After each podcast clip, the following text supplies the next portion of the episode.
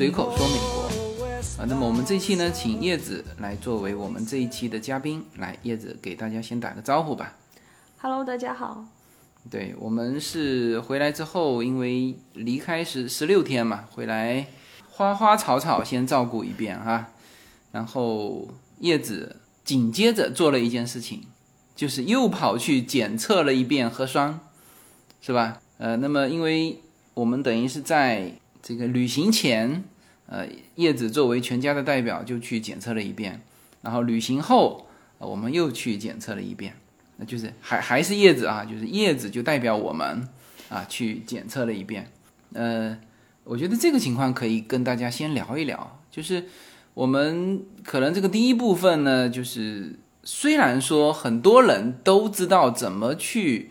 在美国怎么去检测，但是其实在美国我们很多听友还是不知道，所以我觉得这个可以跟大家先聊一聊。那么你这次其实是有两种嘛，一个是抽血。是吧？抽血好像是当天就可以出结果，但是呢，检查核酸是需要几天？三天？嗯，CVS 我上次第一次检查的时候等了大接近七天，就七天，他给你发报告了嘛，是吧？对他给我打电话了。啊，那时候我们已经在旅行的路上，没有在黄石，已经在旅行的路上了。然后他给我打电话，嗯对。那你就是一个是验血，一个是核酸，你你干嘛选择核酸？因为我觉得验血就是毕竟是有侵入性的嘛，要抽血嘛。嗯。完了之后呢，而且验血是要有一个人给你验的嘛。嗯，就是还增加了这个传染性。就觉得说，然后而且美国验血专门的那种实验室里，就是有的人有时候很多人在那里等嘛，等着抽血啊，怎么样，就人很多嘛，你要做那应该，抽血，而且肯我觉得如果会选择去验血的，有可能他都会觉得自己是不是有一点不舒服，然后才会去嘛，你知道吗？就实验室本来那你检查核酸不也是？没有检查核酸，我我是在那个 CVS 的网站上，嗯，呃，登记的。然后呢，它是有一个时间的嘛，它有空的时间你就登记上去，登记上去呢，然后是每个人坐在车里，嗯，就是从他的 drive through 那边过去，啊、到他那个窗口，他连 CVS 的窗户都没有打开，就是是完全隔离的。然后他有一个对讲机电话，嗯，然后就跟你说，然后把那个检查核酸的那个套装，然后从一个嗯。从屉里面扔出来，然后你拿出来之后自己拆开来，它其实就是很简单，它就是给你一个长的棉棒，然后一个那个小的那个试管的那个底下泡着药水的，然后你就是他知道你说啊。打开，然后把手清洁一下，然后把那个棉棒，然后塞到鼻子，然后它那个棉棒特别长，嗯，呃，中间有一段是可以呃拗开的，然后他就叫你手捏在可以拗开的地方，你尽量往鼻子里面伸嘛，伸到什么位置？伸到 尽量伸到说它能拗开的那个地方，它那个长度是有规定的，哦尽量伸到那里。但是你伸不，开的那个地方要进入鼻子。就是正好在鼻口那个地方嘛。但事实上我两次也都没有到，因为那个、嗯其实那个棉贴非常长，然后但是一般。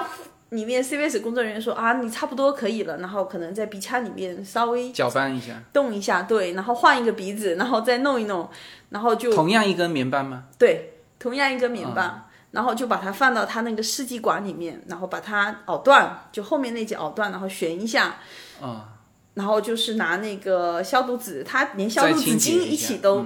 都在那个套装里面，就是再清洁一下。你的这个样品啊，就你的这个样品是在一根这个棉棒长的棉棒里面，结束完之后呢，这个棉棒是放在一个玻璃一个试管里面，是吗？密封的试管密封的试管，然后然后再给他，这样也不会、也没有给他，他你拿过东西他也不接收的。嗯然后你再往前开一点，他有专门一个信箱、哦是接收这些的。然后他给你会有呃，好像是两张还是三张的那个消毒纸巾。然后呢，嗯其中一张就是他告诉你，就是说你手上套着就是。隔着那个消毒纸巾，把那个信箱打开，嗯然后呢，把你的那个呃试试管。对，然后扔到那个信箱里面。那你的试管上应该要有你的名字吧？有有有，它资料都在上面。你登记的时候，你登记的时候你就已经全部都你的资料都在上面了，电话号码呀什么的，还有你的住址啊。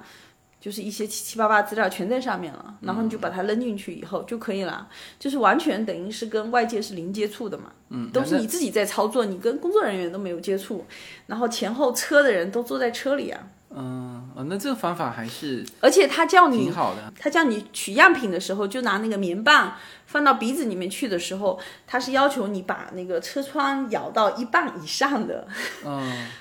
就其实我觉得。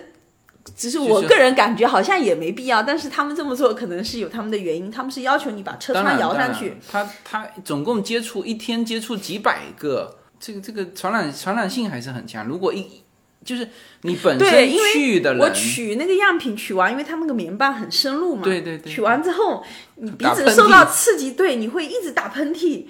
然后我在想，他可能是担心这个，对，因为我每次取样取完就哈气哈气一直打喷嚏，嗯，完了之后他所以说他取样的时候要求你是把呃车窗摇到一半以上，就留一个缝，嗯，就可能能听到他的他电话里跟你讲的声音的就可以了，嗯，对，所以我就觉得这种方法比较好，而且你直接在 CVS 网站上就可以预约了嘛，很方便。好像你是。呃，说是三天之内是吗？就是你你预约第四天那就不行嘛？对，它一般只有三天的选项。嗯，然后给你就是 CVS 我们 CVS 连锁店，它给你很多家，每一家应该都有啊。然后就是说，它有的家是没有。我我比如说第一次预约的时候，预约到我们家最近的那个，第二天就可以查了。嗯，所以我觉得最近可能查的人真的比较多一点。然后我这次预约，我预约了两次、三次，我都没有预约到家里近的那一家，都有点远嘛。嗯，呃，最后我去查的那一家，离家开车大概二十五分钟。那也算很近啊。但就不是我们家最近的那一家了。嗯，对啊，二十五分钟之前已经排了，可能有七八家，都比那个近，但是就没有有效的位置。对，CBS 的密度还是很很密的哈，就几乎。呃，几乎小的这种 city 两三个 city 就有一个 CVS。对，所以啊，我就觉得说检查还是方便了。但是我感觉最近检查人就是二次爆发检查人真的有多起来，因为我第一次预约的时候就觉得说好像随便一约就约到第二天离我们家最近的，而且就你打开他那个网站上，你可以看得出来，就是说他有好多时间在那里嘛，你就可以自己随便挑早上几点呢？嗯，我这次打开。不仅是离家近的前面十家全部都没有了，没有时间。然后离家最远的那个，它其也只有一个时间。嗯，就是二十五分钟的那个。那这种办法确实是要比抽血好。抽血你一般都是要要服务人员替你抽嘛？你对我主要主要觉得，如果大家会去抽血的人，可能就觉得说，是不是自己身体真的感觉到有状况？会不会抽血？也是这种零接触，自己拉 拉一刀，不可能。嗯，没有去试过，但我觉得不可能。他肯定是要在他实验室里面的，那你就等于是在一个呃封闭的对房间里面，然后有可能接触到病人。对，好像是核酸要比那个抽血更准确哈。对，那这个就是从去检测的这种。热度来看，哈，确实加州最近非常多的人去检测，然后在这里，反正我们也尽量推荐。加州除了说在 CVS，我觉得算是比较简单的。另外，它加州其实还有一个网站，嗯，是也可以预约检测的。它是按每个 county 的，LA county 啊，什么什么 county，它有很多 county，那个就更难，就更难约上了。其实我也在那个网站上约过。一样的都是这种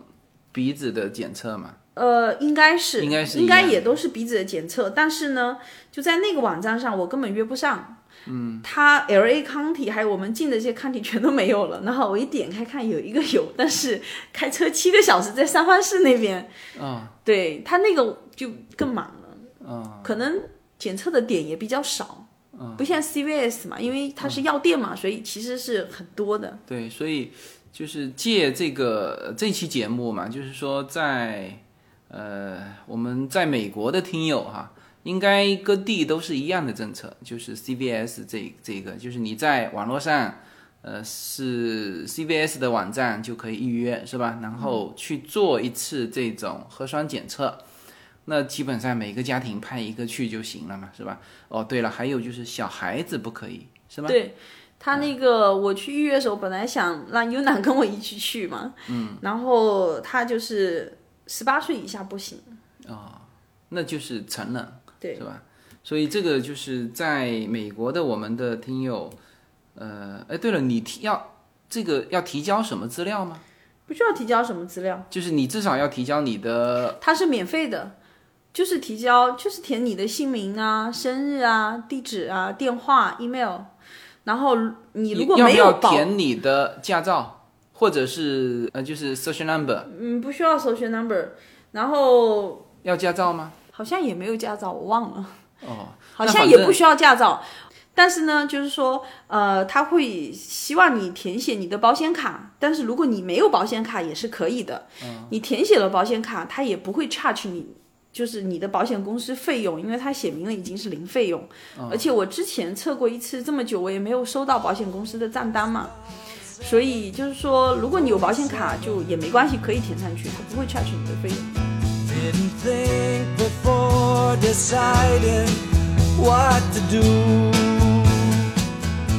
随口说美国的听友大家好，我的新书《平行美利坚》目前已经在当当网、京东等各大网站均开始正式发售，同时在电子书 Kindle 上也已开始发售。那么这本书是随口说美国的第一本书，也是我个人第一本书。拨开迷雾看美国当下，中美两国恰是两条平行线，只有穿梭其中的人才能看清一切。希望大家支持这本书，现在就可以立刻在网上下单购到这本书，谢谢大家。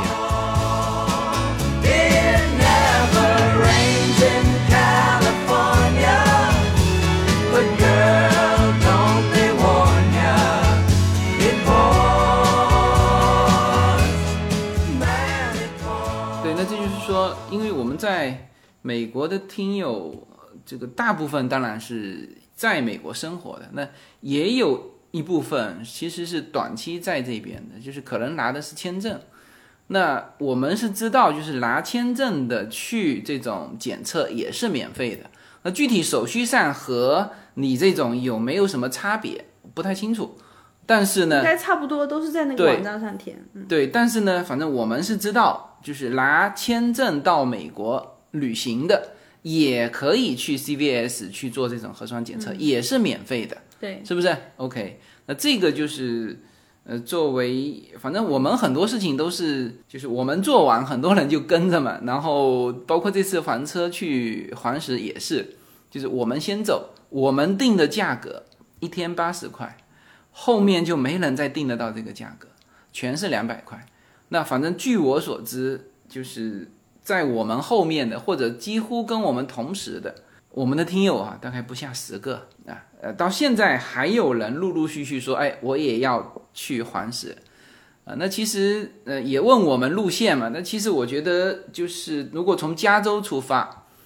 啊、还是往北走比较舒服一点，是吧？就是对，因为夏天嘛，其他地方太热了，对像拱门呐、还有大峡谷，前一段时间不是还有发生火灾嘛？北园那边，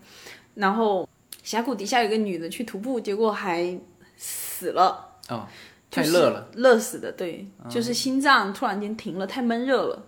所以就是去这些地方哈，还是太热，那就是往像北一点，黄石啊、大地顿啊、盐湖城以北，嗯，像冰川国家公园啊，可能到下图雷尼尔山那边，其实到了黄石就很舒服了。嗯，我觉得到黄石就就在黄石，我们晚上睡觉都要盖被子，都挺冷的。对，是吧而且我们嗯福建人比较耐寒，对我们另外那个朋友是北方人，哈尔滨人，然后他们就是属于那种必须要开着暖气才能睡觉的。对，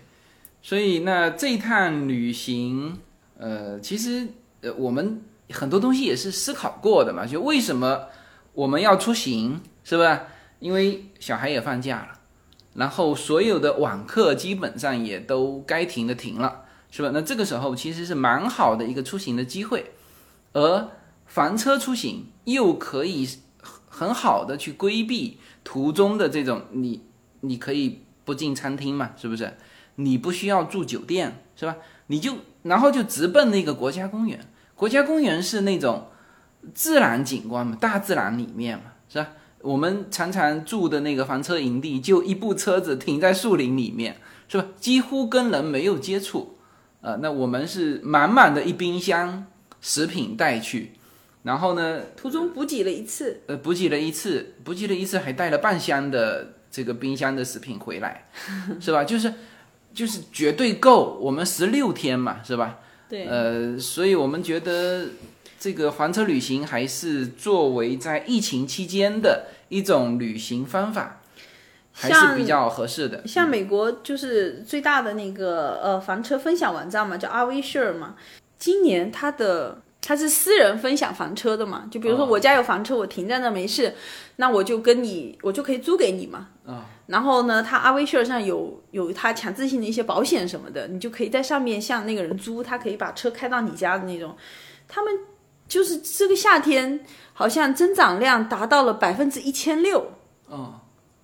对呀、这就是这就是疫情造成的嘛。对，主要就是疫嗯情造成的。然后像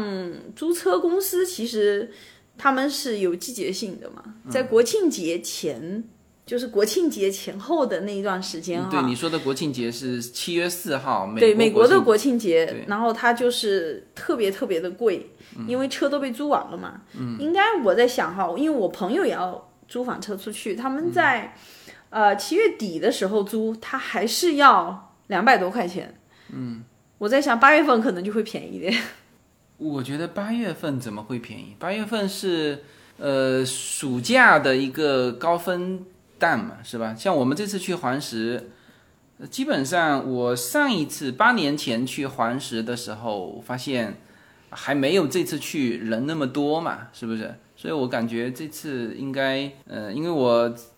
昨天昨天做了一期的直播，呃，就聊了，就是美国疫情二次爆发。美国经济撑得住撑不住，那就是从我们就是我们叫做幸存者偏差吧，就是首先承认这种偏差，就是，但是我们看到的，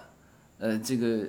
旅游景区是 N 火爆，是吧？路上加油的以就是各种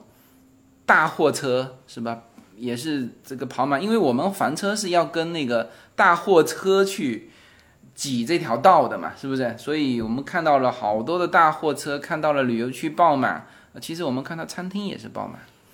然后那个拉斯维加斯的，我们坐在那边吃早餐，那个游泳池旁边，哇，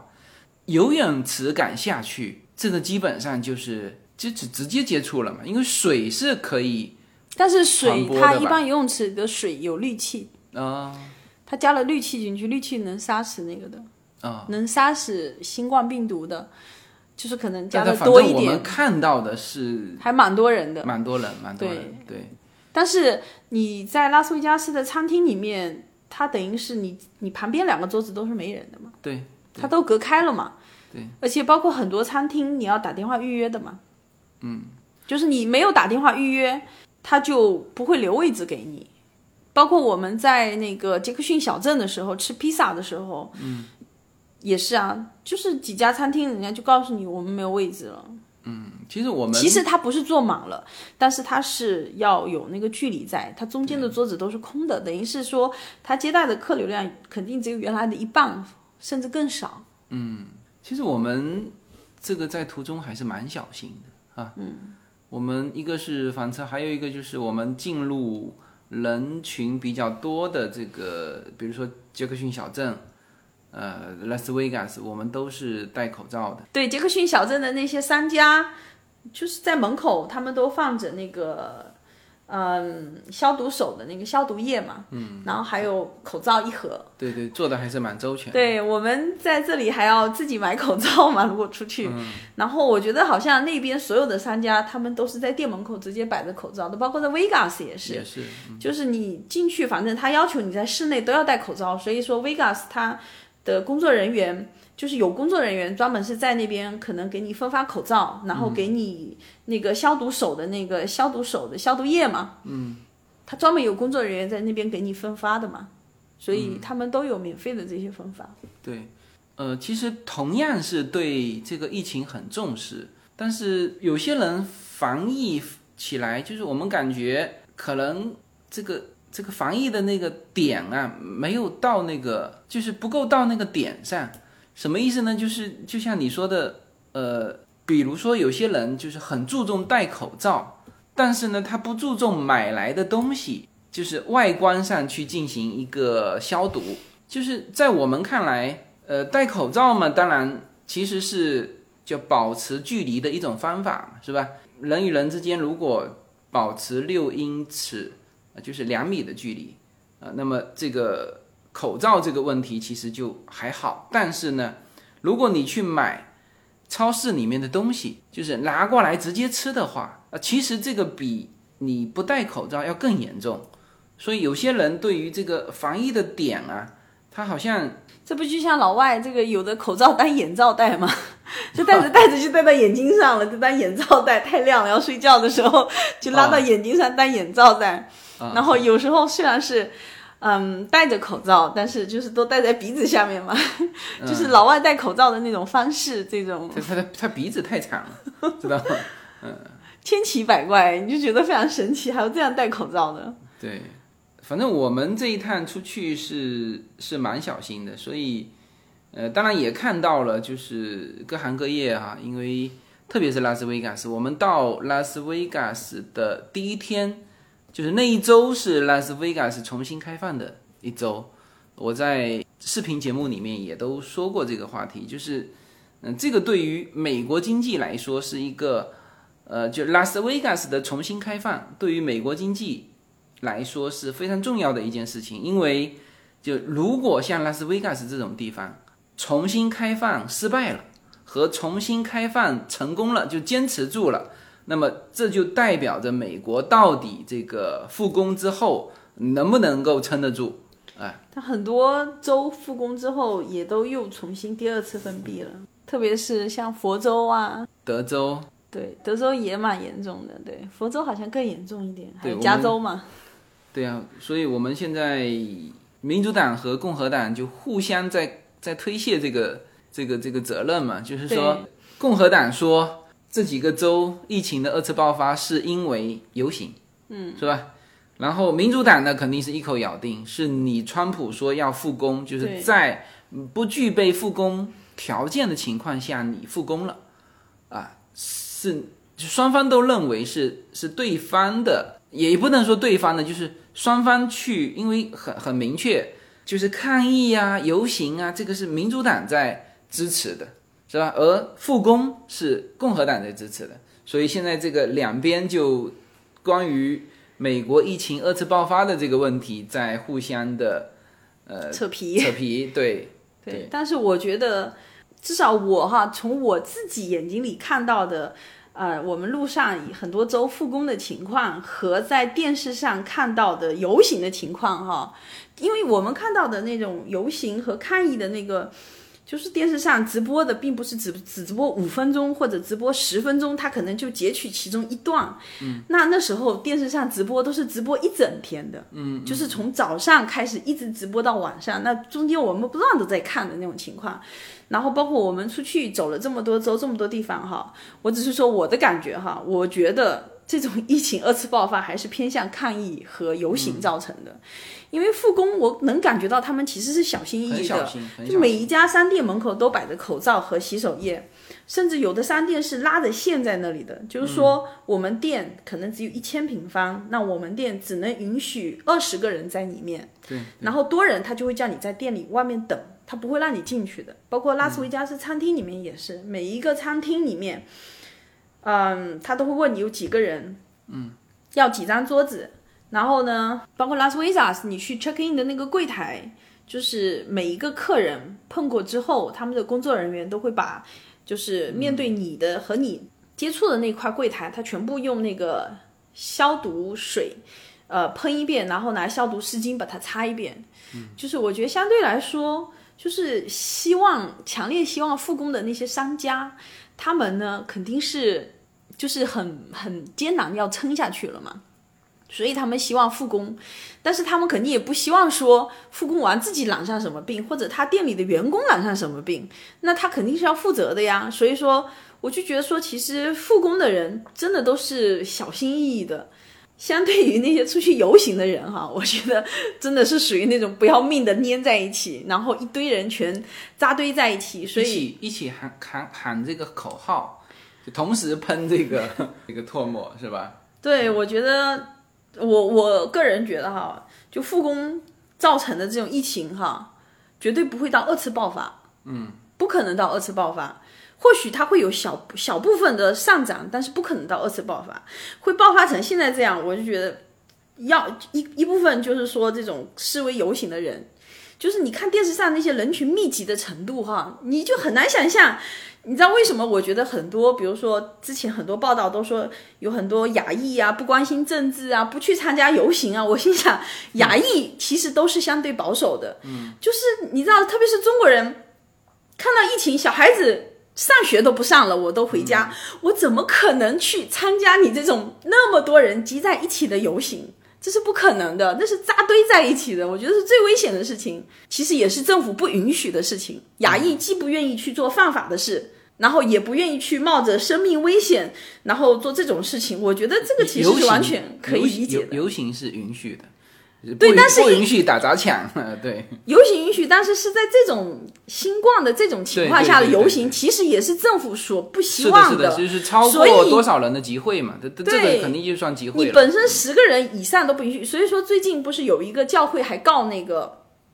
加州吗？嗯，好像是到洛杉矶市长还是加州州长，就说他们不允许教会的集会。那教会意思说我能拉开距离，或者我只允许多少人进去。但是呢，就是说，呃，他是不允许的，说他们犯法了。嗯，但是呢，却允许 远远超过教会集会的那那么多人聚集在一起游行。所以说，嗯，教会就去告了嘛，而且告赢了。但是不知道后续是怎么处理的。就当事实上就说，作为嗯同样享有这种政治权利的这种人们来说，哈，我就觉得教会的这个嗯这个起诉也是可以理解的。但他看到那么多人聚集在一起的时候，可能州长啊、市长啊还说啊，你们的这个声音是听得到的，你们的这个是政府鼓励的，是允许的。特别是就比较稍微左一点的这种政府是鼓励人们去游行的嘛，那教会。肯定是心里很落寞，为什么我这么少人，只是到教会里面来，可能参加一个教会的活动就不被允许嘛？所以，因为你教会有组织嘛，那帮游行的人现在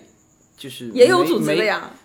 抓不到那种组织嘛。嗯，反正就是，反正我就觉得说，一个是说这种游行的嘛，还有一个就是说，就是像佛州那种 很多年轻人啊，出去出去浪的。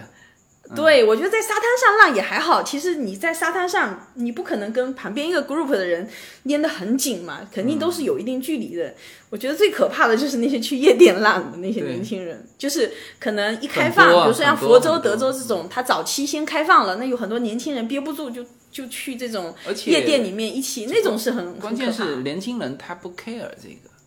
就是到目前为止数据就是说感染上的很多。像这次二次爆发，呃，三十五岁以下的，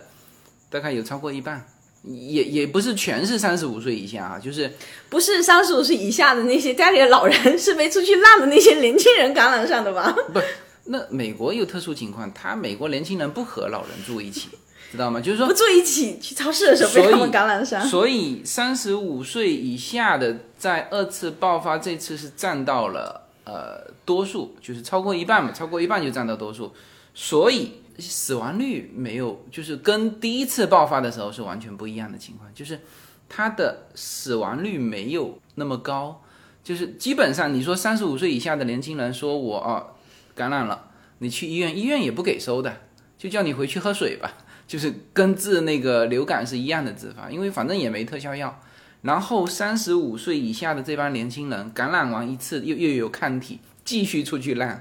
知道吧？呃，所以，但现在不是说那个抗体好像只能坚持几个月，鬼知道啊，是吧？所以反正现在的二次爆发就是说，嗯，我直播的时候，呃，给大家看了几张表格嘛，就是现在的二次爆发，它不是在原来高分的地区爆发，明白吗？它等于是原来高分的地区是东部嘛，现在是往西。和往南，那往南就是这个德州和佛州，那往西那主就是早要就是期开放的那些州，哎，对，对，早期开放的那些州，就是它整个从东从东北往这个西南，就几乎是把美国现在要扫了一遍。因为我那张表格有列出，就四月一号、五月一号、六月一号、七月一号的最红的那几个州嘛，你可以很明确的看到，比如说四月一号的时候是在东部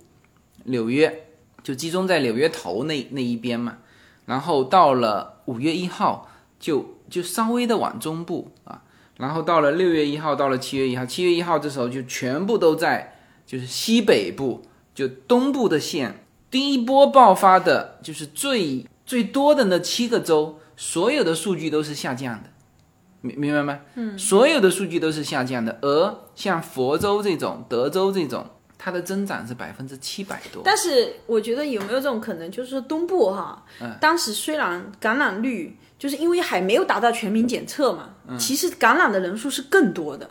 就是说，你想想看，纽约一波一波的抗议，你不觉得它没有增长很奇怪吗？也就是说，其实它一波波出去那些人，嗯，他可能已经感染过好了，是有抗体的那些年轻人，嗯，所以他没有再有后续的感染，就是他们其实已经感染过了。在第一批检测没有检测出来，嗯那像在那一些原来就是很低的那个，就等于是首次感染，不断的往上翻。嗯，就是纽约原来那么严重啊，我觉得肯定可能感染人根本不止当时检测那些。是那是，就是说这个感染数和检测数，这肯定是成正比的嘛。就是你更多的人去检测，那你就更多的人感染嘛，这肯定是。就像现在你说上一波你还约得到是吧？CVS 就在家门口的，你这一波已经要这一波开车半个你已经小时开车半个小时，那就说明越来越多的人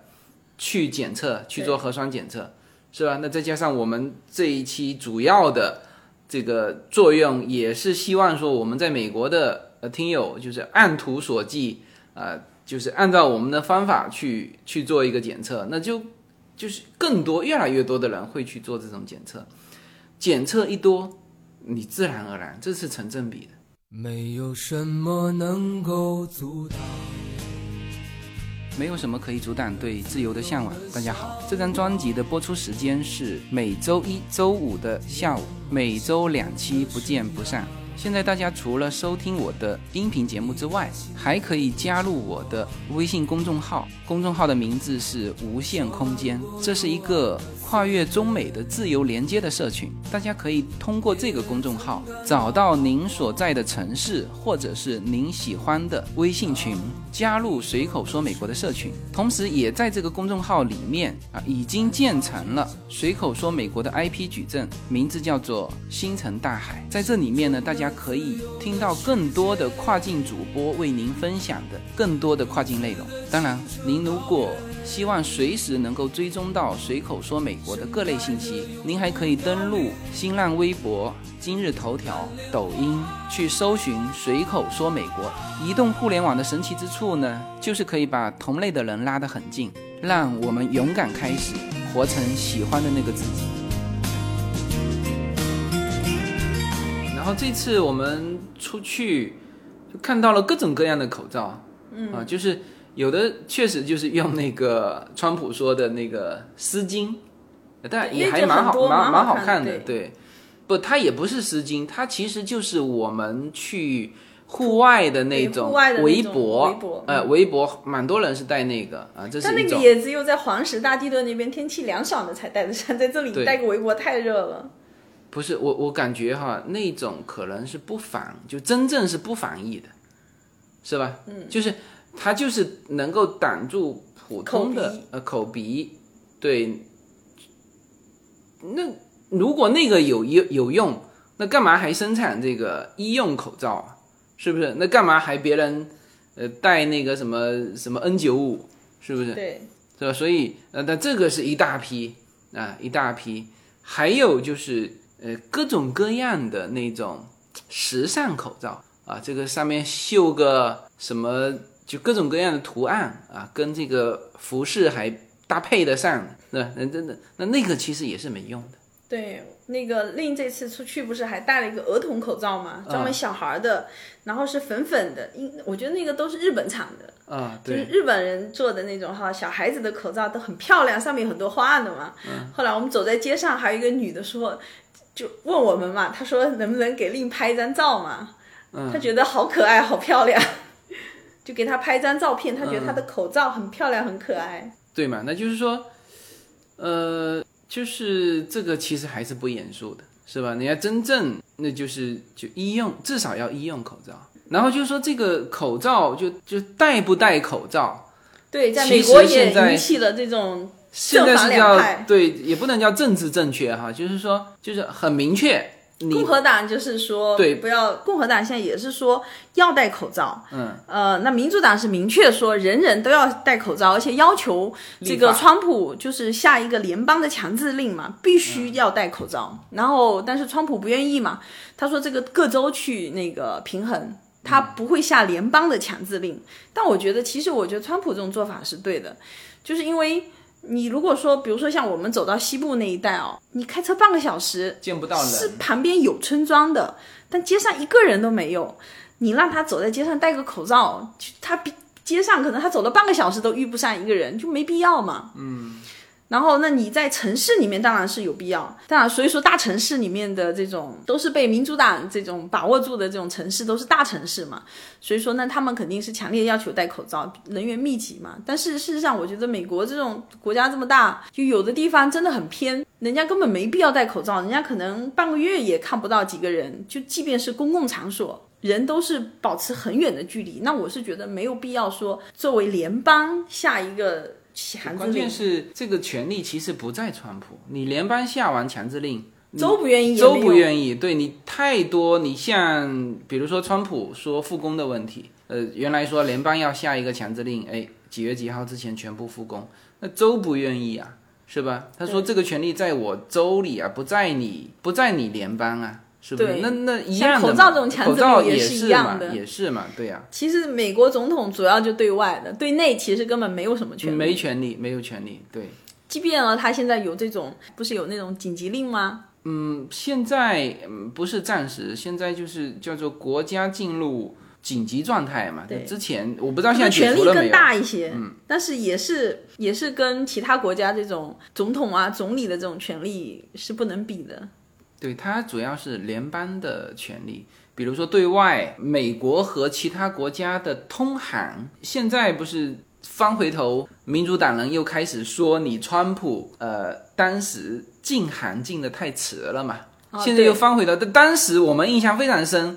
是民主党批评川普怎么为什么去禁韩嘛？对对对是，我觉得他也挺可怜的，就是个背锅侠。对呀、就是 他只有这个权利，因为他对内没有其他的权利。你说，呃，纽约疫情爆发跟川普怎么会赖到川普头上呢？跟川普没有半毛钱关系，是不是？他对纽约州根本没有权利，而且纽约州还是民主党的州，他能有任何说话的权利根本没有。对对，他只有这个就是就切断外界交交往的权利。那当时我们印象非常深，那个民主党是不停的在批评川普说禁韩太早，禁韩太早，现在又骂他禁韩太迟。主要是因为是很多媒体，包括说那个 CNN 不是还特意发了一篇报道嘛，就说他说根据科学研究，嗯，集会游行并不会造成对疫情爆发的影响。他特意发了这篇文章，他，你知道吗？他还会再发一篇文章说，经过科学研究，复工会对这个疫情造成影响。你看对？我我就觉得说，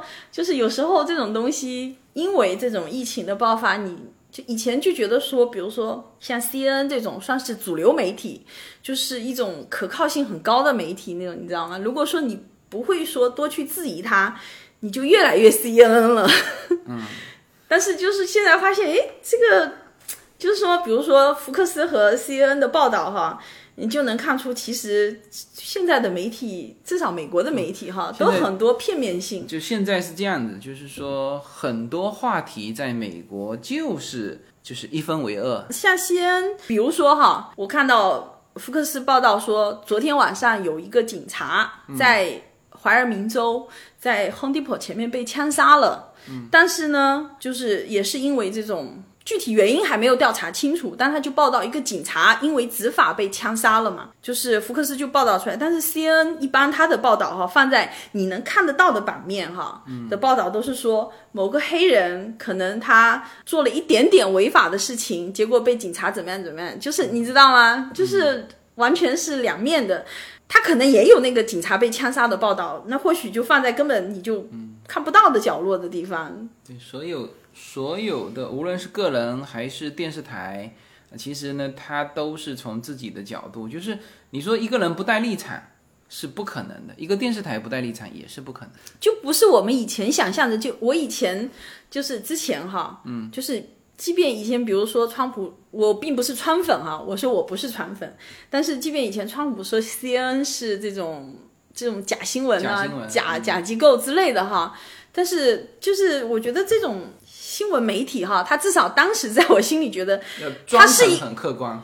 它 是一个很中立的，对，它是一个很中立的主流媒体，但我现在发现它。就完全不是我以前所想象的那样，是很中立的主流媒体，并不是的。就说明你成熟了嘛，说明你成长了。就是说，现在因为呢，马上进入大选，对，知道吗？就是接下去围绕的这些选战会更激烈。对，包括这次这个黑人的命也是命的这个机构嘛，嗯。就是前一段时间，川普还发了一个讲话，说这个它是一个很危险的、恐怖啊，很危险的一个机构嘛。不，川普现在他是这样，是今天嘛？今天是川普，川普也是发推，然后呢，在推文里面说到一句，就是说黑金叫黑命贵呃，黑命贵是就代表的是一个仇恨的象征，说黑命贵是仇恨的象征，其实它。有前言有后语嘛，就中间带了这么一句，但是这个川普的意思也表达的很清楚了，就是说，你你一直宣扬的都是那种仇恨的东西嘛，是吧？对，这其实就是美国黑人，你知道，他们当时最早的就是当时他们争取平权的时候，哈，在很早期，我印象，我当时看过一个纪录片，他就报道了其中有一两个非常出名的黑人，就是他其中一个。他宣扬的就是类似说，呃，犹太人的那种争取方法，就是说我们努力，我们上进，对，然后我们跟上这个社会，我们就是呃，可能为社会付出服务，然后呢，我们通过自己的努力达到和别人的平衡。但是另外那个一个黑人，他所宣扬的就是说。我们打倒他们，我们跟他们抗争，就是现在进行的这个这个。我觉得现在的这个黑人命也是命的这个组织，应该秉承的就是那个黑人当时流传下来的对抗的这种对对抗的方式。另外那个黑人他就不是。我觉得其实可能共和党更能接受，或者说是亚洲人更能接受另外那个黑人那种，就是我们靠我们的努力去去获得获得这个社会的认可，站到这个社会平等的那一面上。你你你知道你有看 X 战警吗？嗯，这个 X 战警里面不是有两个，一个光头教授嘛，还有一个是那个哦变种人的那个是不是？变种人会吸吸对 对对，就所有的金属他都都能操作的。对对对，他说这两个人物。其实就是根据你刚才说的那两个黑人领导的风格去塑造的，就一个就是我们通过自己的努力去融入这个社会，去获得这个社会的认可；还有一个就是我们要跟他干，就是那个打倒他们，打倒他们就是那个控制金属的那个，那个叫万磁王是吧？对对对，啊对对对，就是就所以美国很多的电影其实它的人物塑造。都不是这个凭空出来的，对，它是有真实的，有真实的原型的，对，因为变种人也是嘛，就是也遭遇到这种，就是我到底以一个什么样的姿态去融入这个主流，同样有这个问题。对，那川普对那个黑人命也是命那个组织，我觉得他有意见也是也是正常的。其实，在事情闹到后来有一点，就是有一点混乱的时候嘛。民主党也还是鼓励大家出来这种游行啊、抗议啊，即便有疫情这个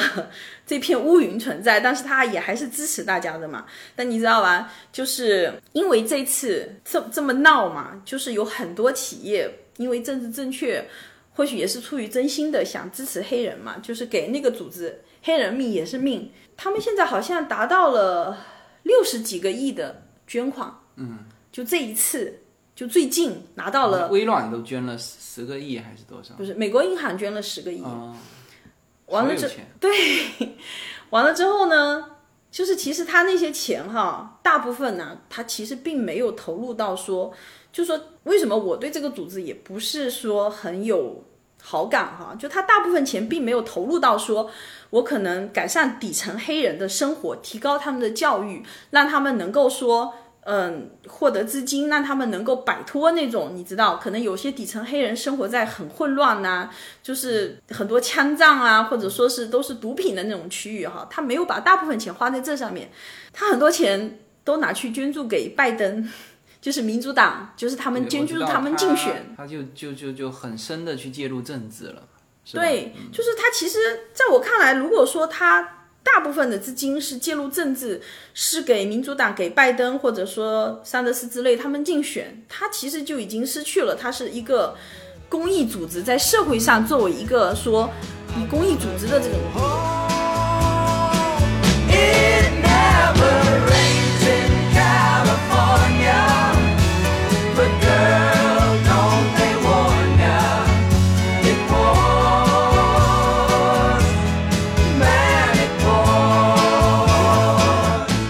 说美国的听友们，大家好。随口说美国社群的第一个国际品牌商品 Yona N Lin 品牌的加州初榨牛油果油，继美国市场热销之后，目前已经登陆中国市场。大家现在就可以在节目的下方找到我们社群自己的跨境电商平台的二维码链接，点击购买全新的加州初榨牛油果油单品礼盒装。自由军把美国最优质的农产品直接连接到中国的餐桌，在自由军的无限空间公众号中，大家也能很方便的找到我们的中美跨境商城 Better Life 跨境电商平台，欢迎大家点击实现跨境购买。Give me Seems it never rains in southern. 随着这个十一月份啊大选的临近，我们可能会呃看到更多的这种激烈对抗的这种情况，不管是什么原因，就是现在这个这个时间点，民主党是能抓住什么机会就抓住什么机会。那这次这个黑人的这个事情，反正搞到现在这个地步，我觉得嗯也差不多到头了，就是比原来预想的已经是严重很多了嘛。那么我们当时还开玩笑说，这个会不会把华盛顿呐、或者说是那个雕像给砸了？结果真的发生了，对，真的也挺，嗯，就是就是你当时觉得只是可能随口嘛说的，结果真的发生了，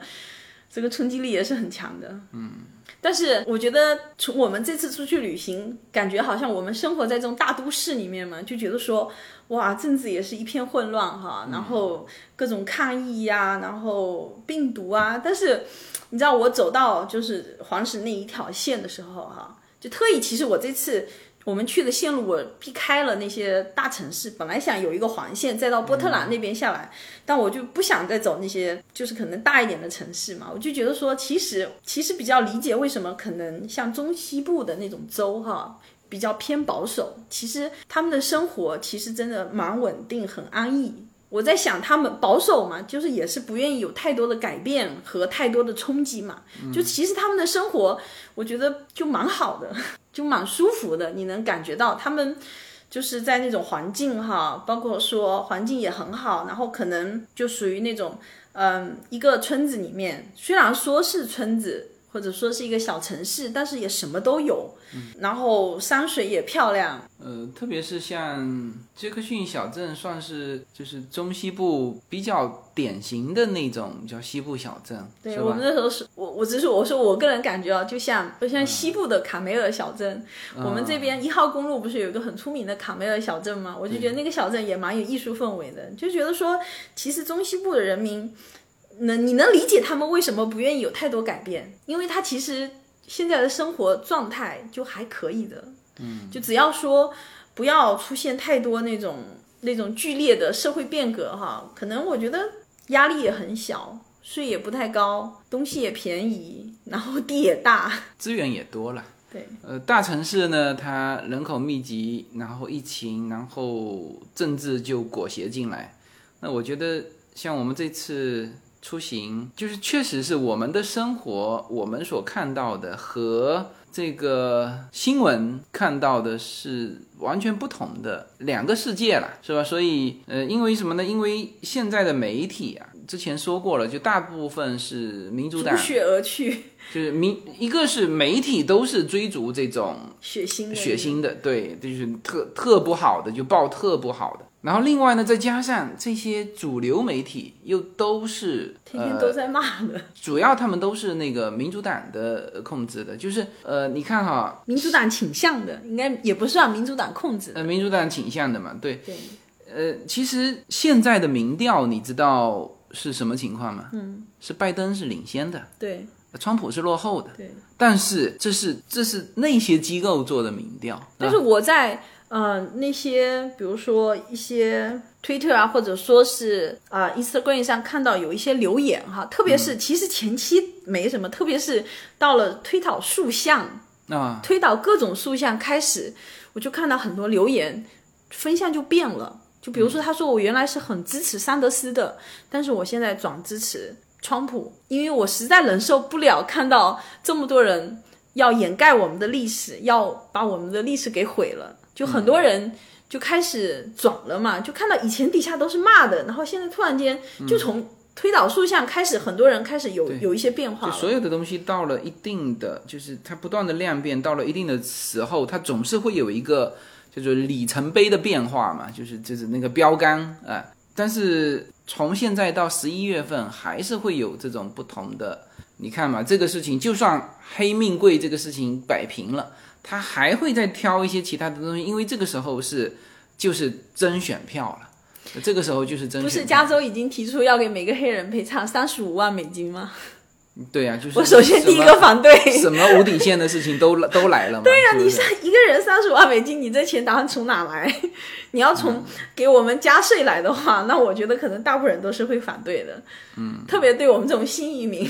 就是属于前半生三十几年就没见过几个黑人的，突然间告诉我我要加税，然后给他们补贴，我心想凭什么呀？嗯，不过好的是美国这种州比较多，然后呢。就在美国国内也可以靠脚投票的，就是其实你可以到你自己住的舒服的、喜欢的州。我们那天还在商量，就是说，如果我们觉得这个加州不好，那我们应该就挑一个。其实我们有很多朋友，有的人现在是搬到德州嘛，也有人你知道就搬到像